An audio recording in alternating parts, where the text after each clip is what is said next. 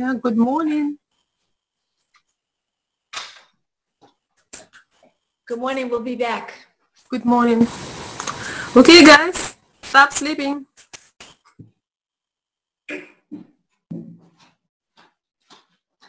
Wake up, everybody.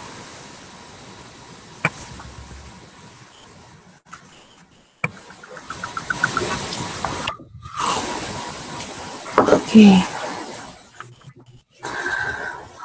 Good morning again. Morning, morning. Yeah, so let's jump into it. And um, you can better here. Great. Okay, so chapter 11, business development program. So I really liked how in the beginning of the chapter, he, I mean, he steps out into our imagination. So we imagine what if we would have the perfect system? What if uh, we create something that can be recreated 5,000 times? Something so perfect that if the buyer walks in, he is stunned by how everything works. It works even without you. It's predictable. It's always have perfect results and it's going to work better than any other uh, business that this buyer ever seen. So, but I, I really like how he stepped into our, to our imagination, and I have to say that I have very hard time imagining how that could be applied to my business. But I was thinking about Yolanda and her coffee because this is I could most relate that it can be something that eventually turned into franchise, something that every step is figured out and it's you know there is a product and system works and um, employees know exactly what they should do and they take pride in their responsibilities. Like he was saying in the book that they're happy to say what their accountabilities are. They know exactly how everything works. And you saw yolanda i was imagining you staying there proud and, and saying how your perfect coffee business works. But, but Veronica, I want to ask, but can't every business be franchisable? You know, I don't really think so. I mean, well, okay, it can be, but if you have a coaching business, it's it's a bigger project. So you have to hire people who are smart, who you know, like for example, Dave Ramsey, right? So you, if you willing to bring it to that level, you have to hire your coaches. I mean, it's you probably could, but I, I think with coaching, it's it's it's kind of um, possible if you decide to have people who you can train. Because for example if i have a client and i say hey uh, tomorrow you're going to be talking with somebody with loyal, lowest uh, amount of skill possible of but it's going to be great. Well I, I, I dis, I, I, disagree because that's the whole reason for the book, I think, because there are many brands out there right now that have coaching programs. Mhm. That teach coaches and they, and they have a system on how they, like Dave Ramsey has a program. but didn't i just said that that you know you can do it I thought Um, you said you couldn't do it. no, no, no. No, she I- said it's not a project, i Oh, it's a bigger project. bigger project. yeah i just said Okay. it's, it's a different level because it's easier to teach people how to make coffee um, it's it's probably um, just a different level like i said Ah, gotcha. Yeah. I met a lady last night. I really, I, I knew her. I know her, so I didn't meet her. But I saw a lady last night, and I complimented her on her top. And I told her, I texted her doing, because I had to teach yesterday, and I texted her and told her, I can't stop thinking about her shirt. it's so cute. Excuse me. And she ta- started to tell me where she got it from, and she was like, "Yeah, I have a great time at this consignment shop on Dale Mabry." Blah blah blah. So I pulled it up to see where it was, and it's a franchise. I was like, mm. Mm. hmm Diamond Shop franchise? Yeah. Wait a minute. Wait a minute. Like I've never heard of that before last night. And so I started, you know, looking them up and they don't have anything online. They just talk about, you know, who they are, where to find them, you know, that kind of stuff. There's no clothing or anything like that. And of course they specialize in one of a kind. So a franchise whose specialty is one of a kind is kind of weird to me. but can be Well, to me, it's weird because when you think of a franchise, I think about going to the one in at this location and that location and finding the same thing. Yeah. But that's not the case. It was, um, it was, you know, different. It's different clothing and it's different stuff. So when you think about coaching or a coaching business, to me, franchising it, we're recording, franchising it, um, really takes like Veronica said, a bigger project because you're going to have to find people, A, want to do the same thing that you want to do, but can articulate it the way your business model states. In addition to that, I don't know that Dave Ramsey have this problem or not, but anybody that gets into coaching eventually wants to be their own boss. Mm-hmm. But see, that's the part why I get confused because, like with Dave Ramsey, anybody could could take his counseling program if you paid the two thousand dollars. He doesn't screen you as far as who the person is. He just teaches you the system. Mm-hmm. Well, he probably have uh, maybe a legal thing that as long as you know the system, you can teach. You know, you you might not be necessarily uh, you know, you, you, hope that people who maybe buy your system, they are in heart believers in what you do. But I think especially with, with finance, uh, you know, if, if, you can pass like you passing those certifications, if you can pass them, you'll be okay. So, but anyways, I was just thinking, you know, I do think that yes, you know, possibly businesses can be turned in franchise for me i'm not sure that that is my dream. Like you know he talks he talks in chapter 12 about the vision of your life.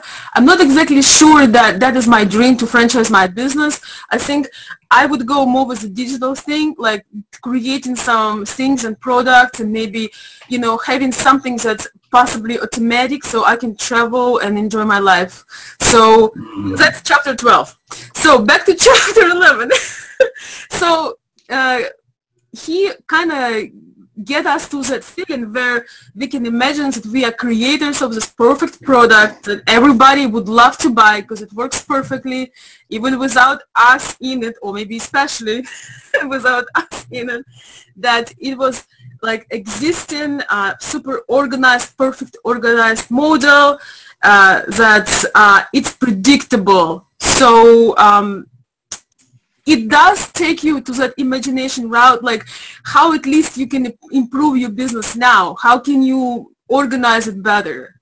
Like for me, I would want to at least have my fur business organized. So if I need to leave for two months, I have somebody that can just, you know, run my sales, for example. So I don't know about franchise, but I was thinking, okay, and I talked with with Chuck before. So you, you have to have a backup. You have to have better system so somebody can step in. Did you guys think about that? That maybe you know, uh, I mean, or maybe you're perfectly ready. Like, can you live for two months right now and somebody run your business?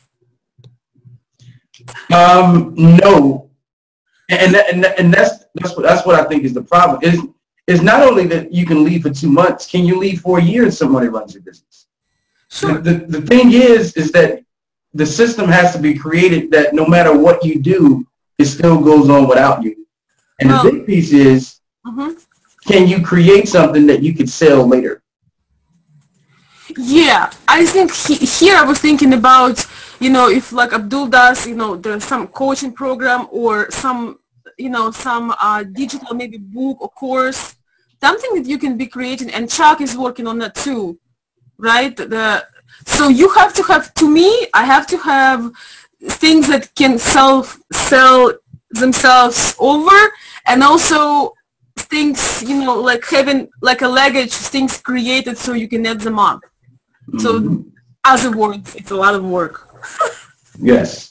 so Veronica, you don't have a franchise yet, but you have to be to, to be able to leave for two months or a year you have to be super organized yeah. and have everything have everything where that person will be um mm-hmm. can find it yeah. you know package ship it all that kind of stuff True. um what about people that don't have an actual um an item just a service business what kind of preparation do you make on that side mm. Yeah, well, you find somebody who will run your service, I guess, if it's physical service. What? Well, well, see, that's that's what the book is saying too, Veronica. It's like, um, and not just Veronica, but anyone in the room. Oh, sure, just me. The, the product, the product is your business. I mean, yeah. with your your, your yes. service, like McDonald's product isn't burgers; it's the it's the system itself, mm-hmm. because the system is what makes McDonald's work. Mm-hmm. So we have to find a way to create the system in our own business that makes our business work without us necessarily being being there and showing up every day. Mm-hmm. I have a question to Chuck and Pat because they actually work in a franchise. So do you guys have something that actually in a blueprint that allows you, you know, to leave? Is it like legal? Do you have some legal things where people can step in? And I know you talked about it before, but what are the rules? Uh, no, we don't. It, our franchise is kind of unique in that the, the franchise portion of it is really limited to the, the sales and marketing portion of the business. Mm. Whereas the actual work itself mm-hmm. is dictated by each state's laws. So, so the, it's, it's a franchise in, in the sense that it's a franchise, but it doesn't dictate how we mm-hmm. sell to clients or how we obtain clients or how we conduct transactions. That's all dictated by state law and by our own business decisions. So we've got a lot of latitude. Except in the areas of advertising and marketing. And branding, that kind of thing. And branding. Right. They, they do provide us with an infrastructure for running our business, but we don't have to use it. Mm-hmm. But in the case of if you leave, so your plan is to, to ask some of your colleagues to kind of step in, right? Yes. Yeah. Mm-hmm. In, in, our case, we don't actually own the franchise either. Uh-huh. Um, our broker owns the franchise, and and that is a business that he could sell. Okay. Yeah. And if like if he were to sell that business, we would be part of the business that gets sold. Now, we don't have to stay with the new owner, of course, but if he were to switch owners, we would automatically become, excuse me, agents under the new owner. Mm-hmm. And then we could either choose to stay or leave, you, you know, because we're we're independent. We're independent contractors. Mm-hmm. Okay. Employees. No. Okay. does that make sense? Yeah. Yes, it does. So it, it's kind of a hybrid situation in a way. Because Pat and I are totally independent, but we work under a franchise. You have rules written for you. That's also maybe a plus in a way. You don't have to figure them well, out. I'll tell you, I, I, really think it's the best of both because we have total flexibility in all the things that make us unique, but mm-hmm. all the things that need to be consistent, like marketing and the way things look, all that's already pre-decided and we don't have to worry about it. It's mm-hmm. all done. All we have to do is stick with the program. Mm-hmm. Excuse me, I'm sorry. What do you were saying, Abdul? No, I was just going to ask Chuck and Pat, could you create your own? And like, could Lucky be the mascot? Could you create your own thing like you're working in right now, but put it under your own brand? Not if we're going to stay with NextHome, we can't. Well, no, no, no. What, what I mean is if you left NextHome, could you create something similar now that you know the system? Oh, yeah, absolutely. If we're brokers, yes. No, we don't have to be brokers to do that. Can I ask you guys a question? What, because, you know, it's different here. What's the difference? I mean, uh, just, you know, what do you have to do to become a broker? And what's the difference? The broker is the person that owes everything? Yeah, it's, um, like to put it in the very simplest of terms, the broker is the person that's responsible for all the sales So, excuse me, I'm sorry. Got it. All the sales associates and all the mm-hmm. activity that happens in that business. So the broker is the person that has all the experience and education mm-hmm. to see everybody and to make sure that everything is done legally and, and ethically. Mm-hmm. So he, if something happens, as a words, he's responsible. That's right. Um, I don't know why anybody would want to be a broker because he's responsible for anything we screw up. Right, but he also gets money for for it, right? Well, yeah, of course, he gets a percentage, and all the money runs through the broker actually. How much percentage that does he get regularly? I'm I'm just curious. Is it like ten percent, twenty percent? It's different for everybody. Okay. Everybody has a different. It depends on how much business you're bringing through. So right but he kind of have for a new person it would be a higher percentage and then okay. people like us it's a lower percentage I worked in Ukraine, and it might be different, but I remember they kind of have almost like passive income because you are the people that make the sell, sales sales happen, mm-hmm. and regardless, they're getting their percentage. Yeah, if if they can get us to a point where we're totally able to work with no assistance whatsoever, that's ideal for them. Mm-hmm. yeah, so money coming in and they don't have to help you, right? Right. That's that's the ideal thing, and and for like agents like us, you know, we don't really need them much. We may have the occasional question mm-hmm. about you know some law or something, but for the most part, we just do our transactions and everything's fine, and you know they they send us our check for the our portion of the sale. Mm-hmm. Yes, that that's basically the same, like very similar. Okay, so this chapter was very small, and in the end it talks about uh, seven uh, strategies, and the first one is uh, primary aim. And I, I, I have to say, I love the chapter 12. I was so happy that it's going to be the chapter. I just love the chapter. Yeah. Let's let's jump into it because it, it goes right to the first strategy, the primary aim and the basic most important questions that you know he asked in the beginning if you if you actually have a vision for your life if you want to know what role you're playing in your life if it's good time to actually step from autopilot you know and see your bigger vision life and what who you want to be in your life like what kind of relationship you you want to have what kind of vision what you want your life to feel like. And it, it was so great, the example with funeral. How many of, of you knew that he was talking about funeral when he started to describe the tapestry? Like I knew right away. I'm like, oh my. What about you guys? You you figured it out? About halfway through. Yeah. I, I, the only time I like, like the, as soon as I heard like candles and tapestry, I was like, oh wow. But I do it every day, so I might have get confused. So, you know, like some people only have special occasions, like on weddings and funeral. Like I have like candlelight dinner every day. So, uh, seriously, I do. I love candles. So, I love the example with the funeral because, um, you know, it's like what story you're gonna tell. Mm-hmm sometimes we think that okay our job is one thing you know our relationship is another thing we are something else. Sometimes we're just running away not to solve anything. And he says at which point you can actually treat your life as important as it means something? Mm-hmm. some of us think that you know we live in life in the draft like okay I guess this is just yeah have another day. So I really love that he, he was kind of pushing us to see, look, one day this is going to be true. You know, one day you're going to be mostly right. They're going to be your coffin standing there. Mm-hmm. And like what story, how you want to be remembered, you know, what's your message? You know, uh, Brendon Burchard has a question, had a question. Did I live? Did I love? Did I matter? I can't say his last name, but you, you know him. It's Brendon Burchard, Burchard yes. Yeah. Mm-hmm. That's my three favorite questions. Did I live? Did I love? Did I matter? And so, it's. Yeah, it is.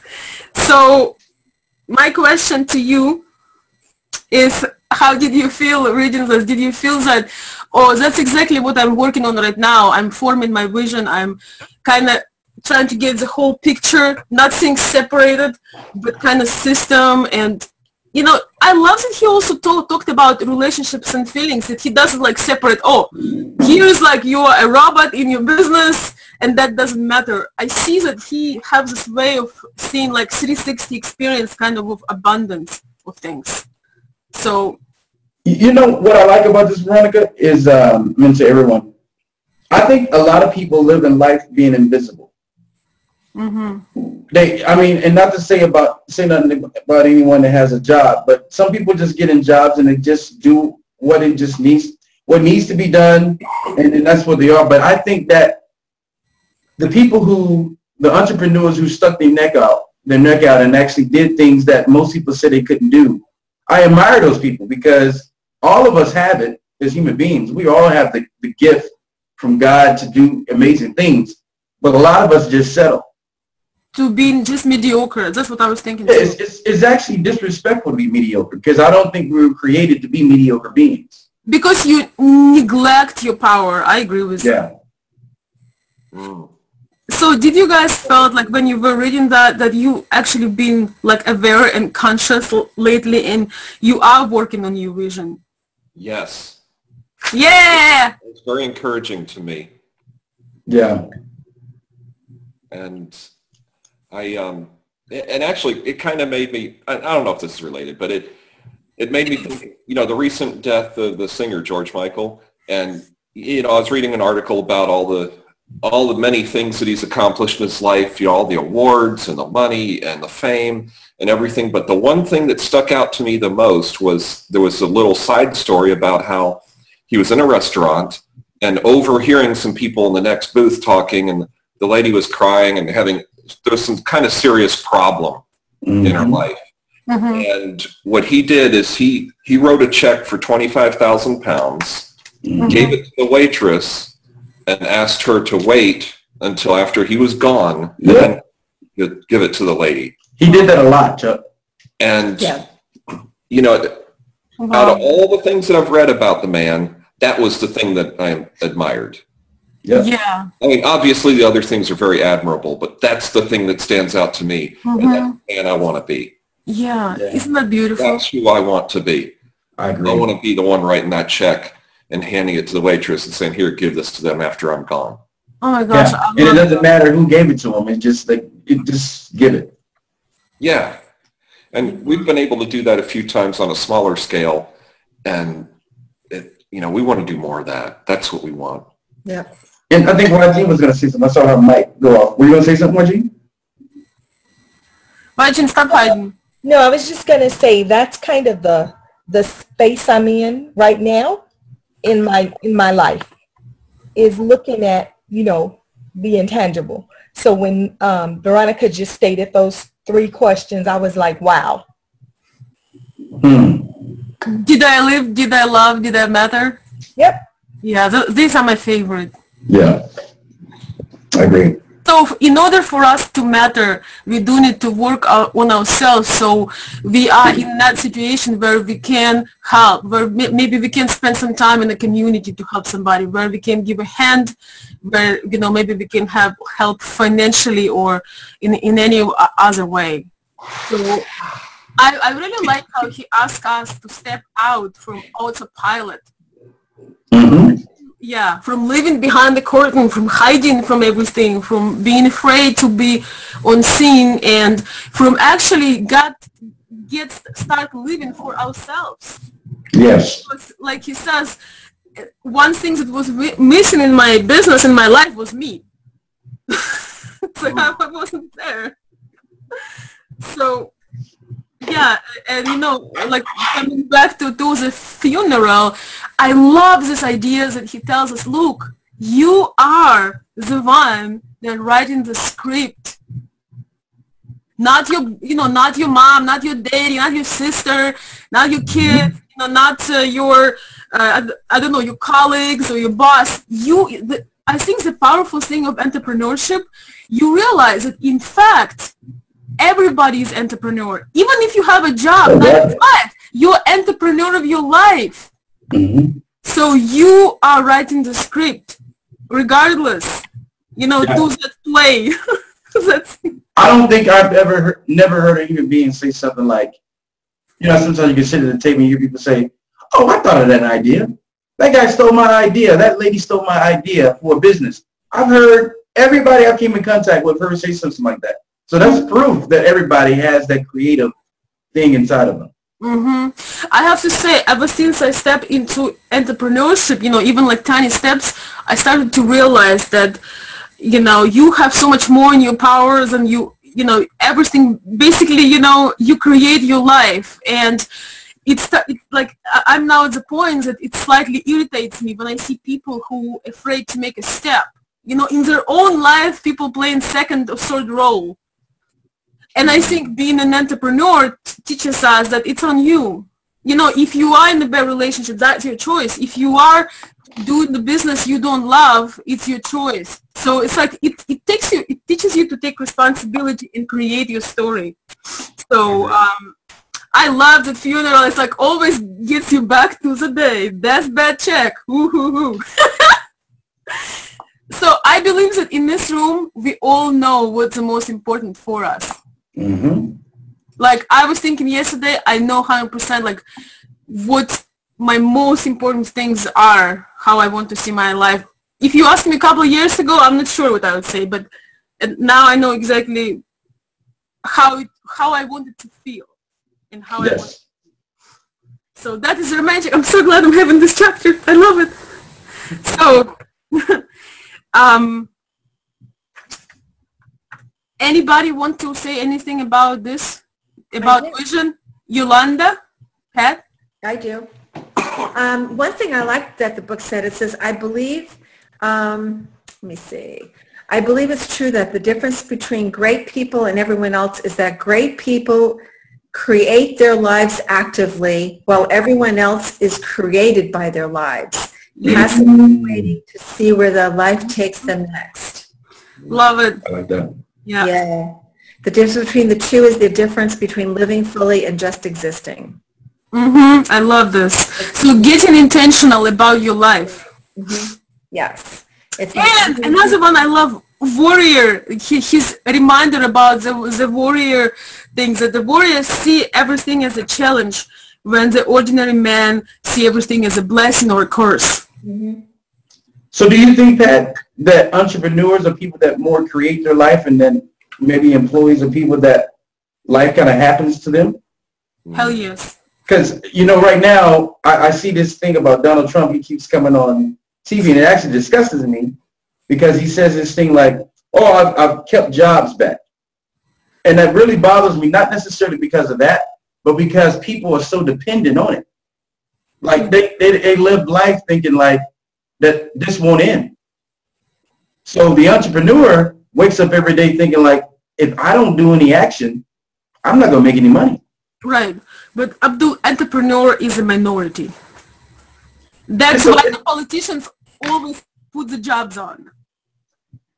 Yeah, but the that, majority that's, of people yeah. want a job. why do people want a job?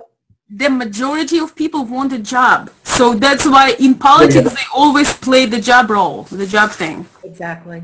So yeah. So um yeah, and then he goes in the story, man, I now have another question. When he starts telling the story about, you know, that adventurous man, uh, uh, how many of you guys realize, like, how soon did you realize he, he was talking about himself? Well, I know I, I read the book before. I, I I I listened to it again. I was I was I listened to the TV without it being the sound, and I literally just it just shook me this morning. Like holy crap, because I forgot that story, and I was like holy crap, because I can see myself a lot in that story. hmm I can see myself in that story too. I think everybody who's like having a creative life. Yeah, because I want to say this and ask everyone a question here. With this ADHD lifestyle and, and, you know, we're not the people that get out of high school and do the same job for 30, 40 years. We have a retirement party and we, and that's, and that's, that's our contribution. No, we're a school teacher. We're a bus driver. We're a freaking um, sheriff, highway patrol, computer technician, um, author. We're all over the place when it comes to careers. And to an average person, it looks like, man, you don't have your life together. yeah. You're, you're over here, you're over there. Does anyone else feel that, or is that just me? Well, I'm gonna tell you like this. I am a creature of comfort, and I can do the same thing over and over. That hmm. woman of mine, nah, it ain't happening. that's, that, and see, that's, that's, that's the thing, see, because she's ADHD. I would say you're definitely non-ADHD. Non-ADHD. Well, it, it comes and goes. It comes and goes. It's a virus. With me, with me. Now she, that's the only reason I ended up in Europe, and I still don't have the same Yeah. clothes from high school because uh, old girl is about change. Yeah.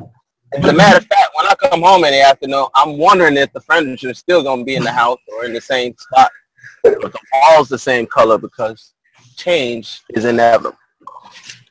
Well, well let me ask you a question, CJ.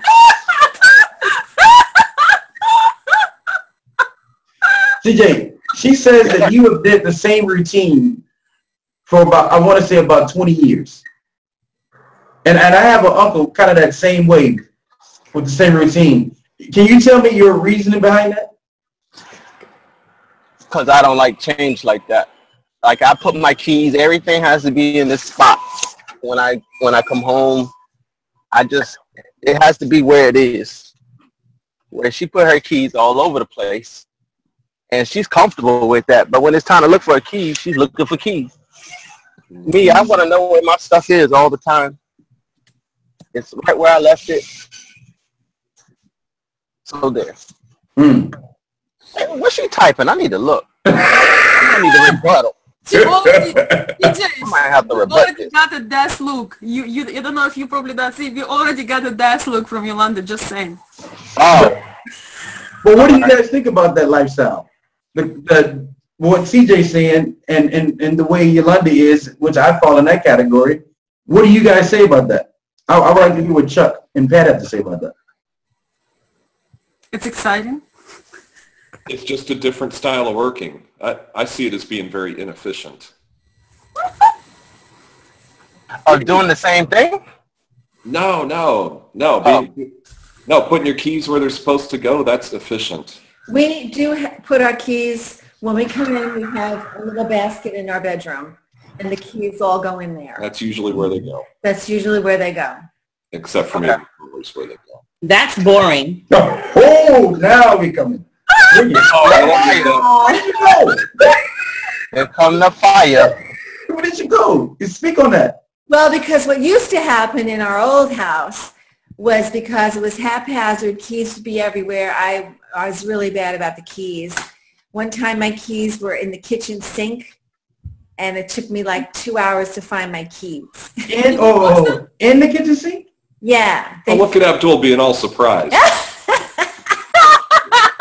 fell in there, and I was supposed to go down to my mother's. This is a long time ago, before I even knew Chuck. And I was supposed to go down to my mom's in Fort Myers, and I looked around that house. I was really panicked. So they were in. They fell in the kitchen sink. But see, I, I, I always say ADHD lifestyle, and, and some of you guys don't drink here or whatever, but it's like getting totally intoxicated. And then somebody said, you know what, you did this last night, you did that last night. And you're like, what? Hey, I didn't dance with a penguin last night. You, you don't know nothing about that night. That's what 88, because you, I do things without even thinking. Yes. Like I guarantee you those keys came there because you were probably making some juice and you put the keys in the sink and then you went and did 20 other things. right. That's what happens all the there. time. It happens all the time. I have a key key hook. I have a hook. I have like an antique sewing machine and it has this little thing. I actually supposed to sell it, but it looks good as an interior decor. It has like a hook. So my key is always on that hook because I know it will be in the bedroom. It will be inside Yeah. of some book. Like I'll never find it unless I put it. So I kind of work with my problems because I know I can't predict them. So I put That's right, Veronica. That's the way to do it. Yeah. Yeah, you know, I was just thinking just something about ADHD. You know, guys, I realized I was feeling so bad about myself when I was growing up because my parents thought that I'm totally retarded. no, seriously. Because I, I was a great student. Like, I was knocking topics really fast in school. I was like ahead always. But uh, because I was, I always had, had creative mess in my room and I would create things all the time, I, I remember my mom almost crying, you know, looking like, oh my gosh, how will you live your life? And so you, my dad, I think in my country, we had all this psychology delayed sort of. So they didn't know about ADHD. They just think that you are dumb or you are like below your IQ or, you know, your, how, how to say this? Well, I just did. It's the excitement. Like, I, I'm going to pick on your Yolanda for a minute. Yeah, Oh, let's, boy. Yeah. Sugar. Sugar. None, the kids are quiet, you know. No, because that look that Yolanda had, like when you see Yolanda, I don't know what's to that right, but that was me in school looking out the window. Mm-hmm. Because I, I would always get so freaking bored and just like, I just like, look, I got to have some stimulation. Oh, that's her. That's her. She's got to have like four things going at the same time. I'm like, how do you do this? She's got the TV going. She can be talking on the phone. Then she's listening to me at the same time. I, I don't get it. Like my brain hurts. But CJ, you will never get bored. You know, most men do. So you are in a good position. You can never get bored with your wife. That challenge you you'll never face. All all I heard you say was ching ching ching ching. That's that's that's how she getting rid of bored. But isn't that what the book is saying though? Even though we may look down on that system, and to the ADHD person, they look down on your system, we need all those systems Yeah. to have the perfect thing. Mm. We can't. The ADHD person is the hoarder if they live by themselves. They'll have cats living under freaking Collector. garbage cans and what was that? I'm saying, okay, if your items are are at least clean and organized and they're beautiful, you are a collector. So excuse me. You see the guilty of speaking here. I, I love my stuff. What are you gonna say, YG? I was like, there you go, Veronica. She fixed that. Hoarder turned to collector. You see Yeah, that? can you guys see? Can you guys see this? My husband says he'll leave the adults. Oh, that's me. Freedom. Man. So, But I think AD thing doesn't hit me though until I'm trying to focus on some putting a system together and the stuff that we're reading in the book. Then I can't concentrate for nothing. Every three seconds, I'm I'm I'm on a different place doing something different. do you, you feel it's not naturally you? Say that again. That piece is not naturally you? Right. Oh yeah. Mm. That's when it hits me. It's like, oh, I'm trying to focus and meditate, and I'm I'm all over the place. Yeah. Doing this, doing that, trying to surf the web. Like, oh, so you're gonna be for chapter 13 tomorrow, just so you know. Just- psych. Yeah. so anyways, let's go back to the story, guys. So he tells this fascinating story about his life that for most people like just discuss is a mess, is a disaster, is so imperfect. You know, he tells about his three marriages, about jobs he tried to do, never stick. He had the music talent, never stick with that. Uh, he used his, you know, he was uh, driven, you know, he was in Europe. He, God knows what he was doing there. He had, he met a woman. He went to Europe. A lot of fun, you know, excitement. Then they coming back and um, decided to get married, having kids, and now things are really out of control. After some time, his his life is a mess, and he decided to move on. Then you know what what was interesting how he was describing his second wife somebody that i think maybe made an impact in him uh, on him in a ways of believing in him and being inspired by what he does. And it was interesting i i realized it was him when he said about her eyes that unlike the first one her eyes were sparkly. I realized he telling his story Mm-hmm. because only the person who've been through the things when everything is stagnant and there, there, there is like your partner is as emotional as a fish, then when you Or, or her eyes were sparkling because he was on the juice. and Well, then over up. no, she wasn't. It's a second wife. The first one was. Yeah, the first one didn't. Yeah. That's No, even more to drink. The first one ended up drinking and, and doing all that stuff, but the second one was young and she was fascinated by his personality. But still, if you think about it, he, he was getting older. He has nothing behind him. Like, to look from the ordinary people, like he is basically a loser because he had no house, he didn't have savings, he didn't mm-hmm. have like stable, you know, job at all. And they were still moving around. But you know what is funny about that? Even though he was in that situation, People were envious. they, they, they was envious because he probably lived the life Yes, of going to these places that they wanted to live. exactly. He actually in some weird way he couldn't believe it, but mm-hmm. people were envious because he seemed free to them. And he was enjoying himself. He got out of the cage. He, he wanted to move on. He moved on. He moved his place. He, you know, he got out of a bad marriage. Most people can't do those things. So I, I hear that about Yolanda. I hear people saying she's free. And I'm petitioning. She turned back her camera on. We want to see facial expression. I, I agree with that, CJ. Yolanda, why are you hiding today? yeah, why are you hiding today, Yolanda? Yolanda, have you heard people tell you you're free before, right? You can right. Stuff. well You have only three kids and a husband. You are free. Well, well, let me ask a question, CJ. I saw a picture of you guys. At first, I thought, well, maybe because you know Vegas they have the Eiffel, Tower because they have the Paris Hotel. So I was like, is that the Eiffel Tower? They're really in Paris. Would you have went to Paris if it wasn't for Yolanda? Hell to the no. I would have been counting dollars like, I can't afford that. Mm. She's the visionary, so she's like, we can do it, honey. And I was like, well, okay. So then we went. And what was your feeling after you came back? That was awesome. I would have never done that if I hadn't. Yeah. Uh, her. It was a great experience that's why I think even with business, everybody has their own place. That's why you need the technician, you need the manager, you need the entrepreneur. Every every piece is important, and even in relationships, mm-hmm. you need the. I want to say this word. You need the boring person. You need the fun person, and and and and, and that makes it work. No more boring person for me. Interesting man in the world. What what's that? I'm the most interesting man in the world.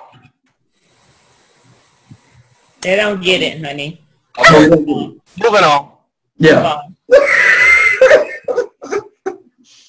yeah, and you know, it's, it's funny if you have two bright person, so like let's say two outgoing, one of them will actually learn how to hold how to hold grounded because sometimes you know you can help it like let's say you made a couple with somebody who is just as crazy as you are you're going to learn those qualities you are in denial just to survive. You will learn how to be more organized. You will learn how to ground a little bit the other person, and the other person will learn how to ground you. So you basically gaining because, yeah, I mean. So two crazy people are meant to be. You think that's? I, I see it as a disaster. I say no. One awesome. of them will. One of them will learn, just like Veronica said. To yeah, you learn the qualities you, you, you were in denial of. I I know what I'm talking about. But, Wei Jin, do you have something to add? Um, no, but I do think that um, opposites, opposites attract. Mm-hmm. Um, and I think opposites um, create balance when two people, uh, you know, of opposite personalities get together. It actually like balance. My husband balances me out. Um, I'm the probably the more vocal one in the relationship. I believe that. Um, and he's a little bit more um, laid back, I would say. Uh, he's a, he has a silent strength to him. Mm-hmm. So when he does uh, say certain things, he get my attention because he doesn't, especially when he say no. He doesn't say no often, but when he says no, it's a definitive no. Like there's no there's no proper compromise. This is just what it's going to be. Exactly. And since it's not something he does regular, you know, often, when he when he does it, it's um, it's not even he's not even challenged um, with it. But he is also one of those people who puts his keys in the same place uh-huh. every day. Um, and so I think uh, for that personality type, that's that that provides uh, consistency and comfort. He's retired military, mm-hmm. you know, so he had a routine then. He has a routine now um, and it works for him. He gets mm-hmm. up every morning at like four o'clock and he runs and back home before I even open my eyes. Wow. Um, he's that he's that guy. That would never be me. Well, that's great when it works. Like I used to like people who are opposite of me, but now I have nothing in common with my opposites. I have to like I have found interest, whether you know, regardless. Uh, that someone who is similar to me because then we have topics to talk, we can be on the same page. What about you guys? Well, you are different, Pat and Chuck, but you have the uh, same goals. You're like very united. We do, and I have a lot of ADD tendencies. Main one is right next to you. I like that tendencies. Yeah, I just Mhm. mine, are, mine are well under control. Good. For- That's why we most that every morning. But see, that, that, that right there, Chuck, I think is everything that an ADHD person has to battle because we feel that we're not in control. And I used to think that like, am I all over the place? Like, is that bad? But really, I don't think it's bad. I think it's good. Mhm. Like an entrepreneur, like I, was in this think tank and the guy said, look, before you guys go upstairs, I just want to let you know it's going to be messy because when you're being creative, it's messy. Mhm. You look at Einstein, that that's it's messy. You have to get messy in order to create. But the organized person that puts things in the same place at the same time, are they really are they really creative? No. Can they think on the fly? Do they have uh, 10,000 ideas in their head before lunchtime? You know, but the ADHD person, like, that's a problem you had? I, they, they, can, they can problem solve in 30 seconds. Yeah, but there are also people who are kind of uh, have quality of both, and this quality came out depends on the situation. For example, I'll tell you an example. Like, right in my ex-marriage, I've learned all these things that I was in denial of doing just because my husband wasn't taking care of them. So I've learned how to pay bills on time, how to check things. So I became this like robot in certain things because if I wouldn't, we would get our electricity cut off uh, because he just will forget. So he also he also had ADHD, but me having that, you know, being that too, I learned how to get things on track just because, it, you know, just because of that. And also I've learned how to not, um, when you have an argument, how to turn it or how to stop it or how to give a break because I knew exactly the explosion will happen. So I've learned all those things. I was suffering myself and I was in denial of being in a relationship with a person who suffered from the same stuff. So now like I'm, I'm great and handling some things I thought I, I was the worst at. So we do sometimes, you know, our qualities can be pulled uh, kind of, uh, you know, get out of us in a certain situation. Do you agree, Chuck? You want to say something? Yeah, I do, and I I think they're coping skills. They're, you know, some things, like, Hello? some, some things are done out of necessity. Yeah. Yeah, absolutely. So getting back to the story. so um, he's sharing the story with Sarah, and I think it was the best thing he ever did. Because when he started sharing the story, she realized, okay, you know, this guy who is showing me this perfect system, you know, who is on my case basically, who see all my flows and see how to put them together. He was the most unorganized person, most ADHD, most creative person that she probably ever heard of. So now she can relate to him. Mm-hmm. Chuck, Yeah. you, you, I, I felt like you, you want to say something. No, no, I, I was just, Can, can I can I have an ADHD moment right now? And I just I just want to say, Chuck, and we can get right back on the point. You No. do a, a good um, Colonel Sanders. huh? You could be you could you could do a good Colonel Sanders with those glasses on I'm seeing right now. I said you could dress up like Colonel Sanders and totally like be Colonel, but that's that was ADHD. I just needed to say that. Fire, fire, I'm the, the. That's good to know. Thank you. Chuck's like, man, screw you. You made my day. Yeah. I'll give you a chicken leg. That was funny. I like chicken legs. oh, but So we can get back. Yeah. Yes, thank you, Abdul. That was a, power, a, a very valid point. Well, thank you. I'm glad, I'm glad to know that now. You, you always add value in the middle of conversation. That's what I like about you. No, just because of the color of the hair and the glasses. Those glasses are totally like the glasses that he will wear. but they're cool glasses, by the way. Thank you. I like chicken. How did we the rest of the whole thing? Let's get back on track. Back on the road. So yeah, what do you guys think about that? When you know, so he sharing the story, you know, all three marriages, you know, looking for, you know, kind of, you know, going around, trying different things, and things he tried, he was doing well, but then he realized he, the stuff that he does, kid in his teens can do, and so he, feels like maybe he has some talent, but he's not sure. And then, you know, his second marriage goes to an end and there is another child, there is another marriage. And, and then, and then some opportunity kicks in. But I just want to say, I was so happy that he actually told Sarah her story because in the beginning of the book last year when I was reading it, I felt like, you know, he came to this woman's business. She's exhausted. She's beyond exhaustion. And he comes in and like, hey, this is how you need to run your business. Mm-hmm. Problem solver. So uh, I was wondering how Sarah was feeling when this guy he, she knows nothing about shows up at her place. She's beyond exhausted, and he tells you he tells her, "Oh, you know, you need to change things." Like how many of us would like tolerate this? Like when somebody comes in, you don't, you know, and tells you, "Well, you know, when you're not prepared." If she was ready for the change, because otherwise the teacher wouldn't appear. Yeah, she was. You know, I would ask actually, if I had the chance to interview that guy, Michael Gerber, I would ask actually ask him like, did he feel like he was a loser before he actually found consulting? Because he couldn't stay at any job. He tried things. He was fired. He was this. He was all over the place. He was playing the saxophone. I mean, he was just all over the board. But that when when because people watch you when you do different things and they're looking like, yeah, they're interested, but like what is he doing? Like, what's going on with that?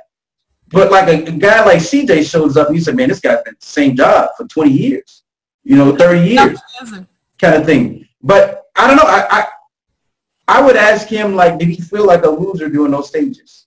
But he says in the book that, uh, and he, he felt that nothing was wrong with him. He says it in the book. When he was already coming to middle age or something. I mean, he was somewhere further and he says, and he has this new wife, but he has no house. They're moving around. And he says, and the, the most ridiculous that he feels that nothing wrong is with him. Mm-hmm. Mm-hmm. So he felt pretty good, I believe, because he, he said that he, he felt totally fine. As if that was normal. He says it in the book. Yeah. There, yeah. there might be some more thoughts. Yeah, because that was his norm. So yes. it was his norm. And so back to that term CJ always uses when we don't know any other way. So that's how he mm-hmm. lived his life. At that time, he didn't know any other way. That's just kind of how he, you know, did things. Yeah. But but his friend saved him though by asking by asking him because was it correct me wrong? But did his friend have the consulting business? It's his brother, I think. His brother, yeah, his brother, yeah, brother had mm-hmm. the consulting business. That changed his life. That changed the whole course of his life. Mm-hmm. Right. Right. But all those things that he went through prepared him for. Yes. So let's. What are you saying, Regine? I just said, you know, absolutely, and I find it, I find it um, for me uh, powerful and encouraging um, when I um, meet someone who's successful or who is doing something that I'd like to be doing or where I would like to be mm-hmm. and I learned their backstory that they didn't mm-hmm. have, you know, a silver spoon in their mouth. You know, they had some struggles, they had some challenges. That is that is always so powerful to me because we kind of meet people at where they are today and we don't know their backstory mm-hmm. until they choose to to share it. And then when they share it, we're just like, wow. And then what it does to the average person is it kind of gives them hope Mm-hmm. Yes. All of this and and you, you know, survived all of that and mm-hmm. you're now accomplished and successful, you know, however you deem success, right? All of those things. It's like, wow. I have a question to ask, but I'm gonna hit pause in this recording real quick. Yeah, I would like to say and this. We're. Uh, yes.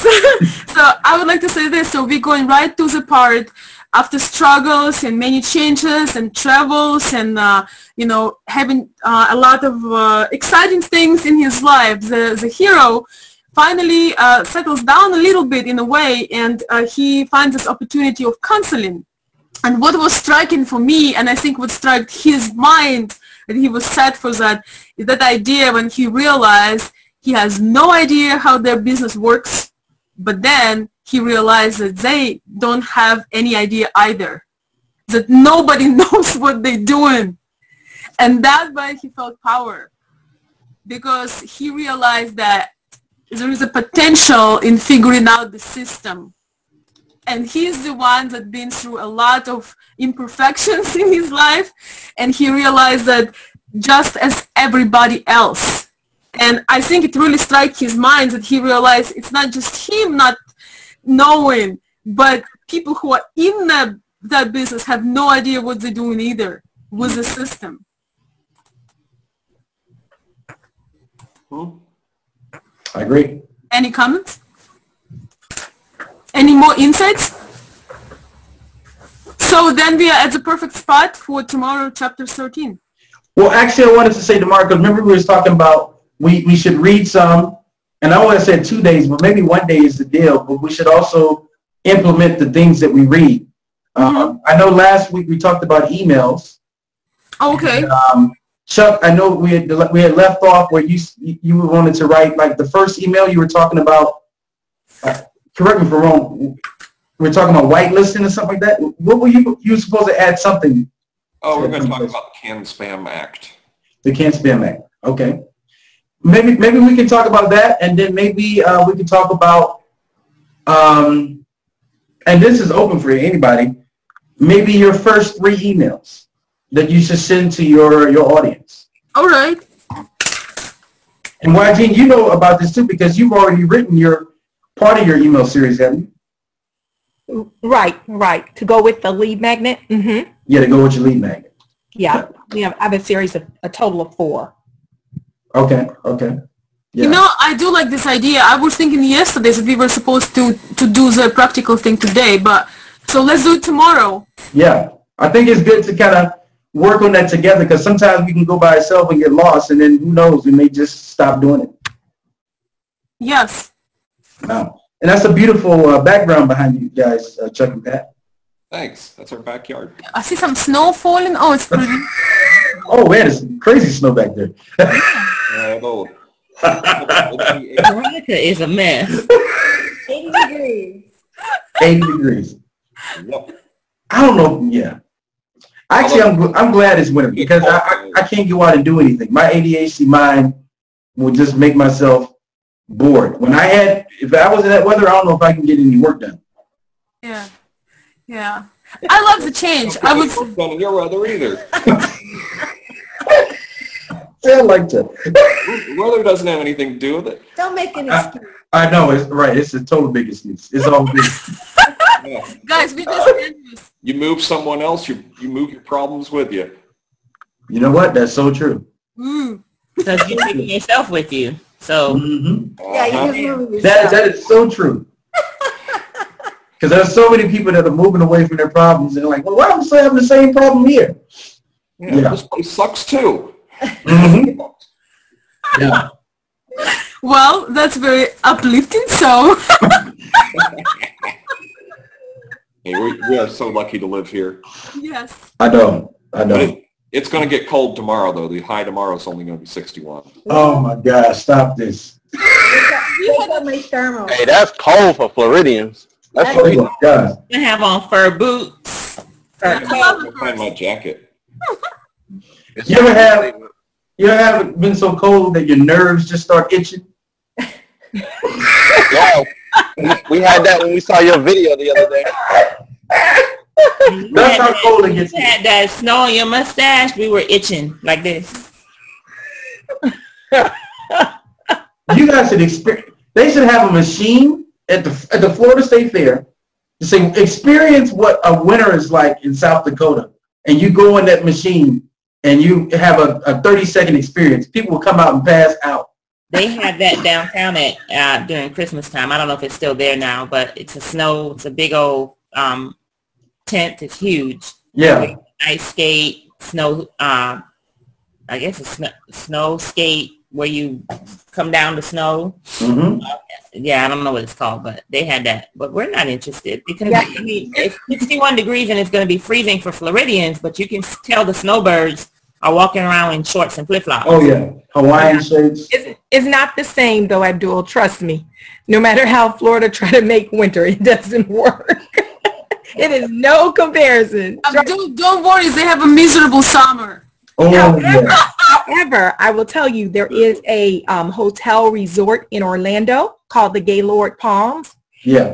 And uh, every year um, they have an ice display. Ice Um, cream. it is um, it's amazing. It's spectacular. But literally, it's nine degrees. Um, and they provide the co- exactly, and they provide the coat. Oh my God. So what was interesting when we were in line, we took our granddaughter last year. When we were in line, people had shorts and flip-flops. They gave you these Parker coats that came a little bit below your knees, but it's nine degrees, okay? And people came out looking like icicles. They were burgundy. They had passed red. They had went to burgundy. I could only stay mm-hmm. in there probably eight minutes. I went through so fast because at nine degrees, your your fingertips start to hurt and everything. But it's mm-hmm. spectacular. But mm-hmm. um, I I know what nine degrees feel like. So I had on my long johns, I had on my jeans, you know, my special gloves and all those things. And then I came out and took off all those clothes. These people are totally unprepared for life.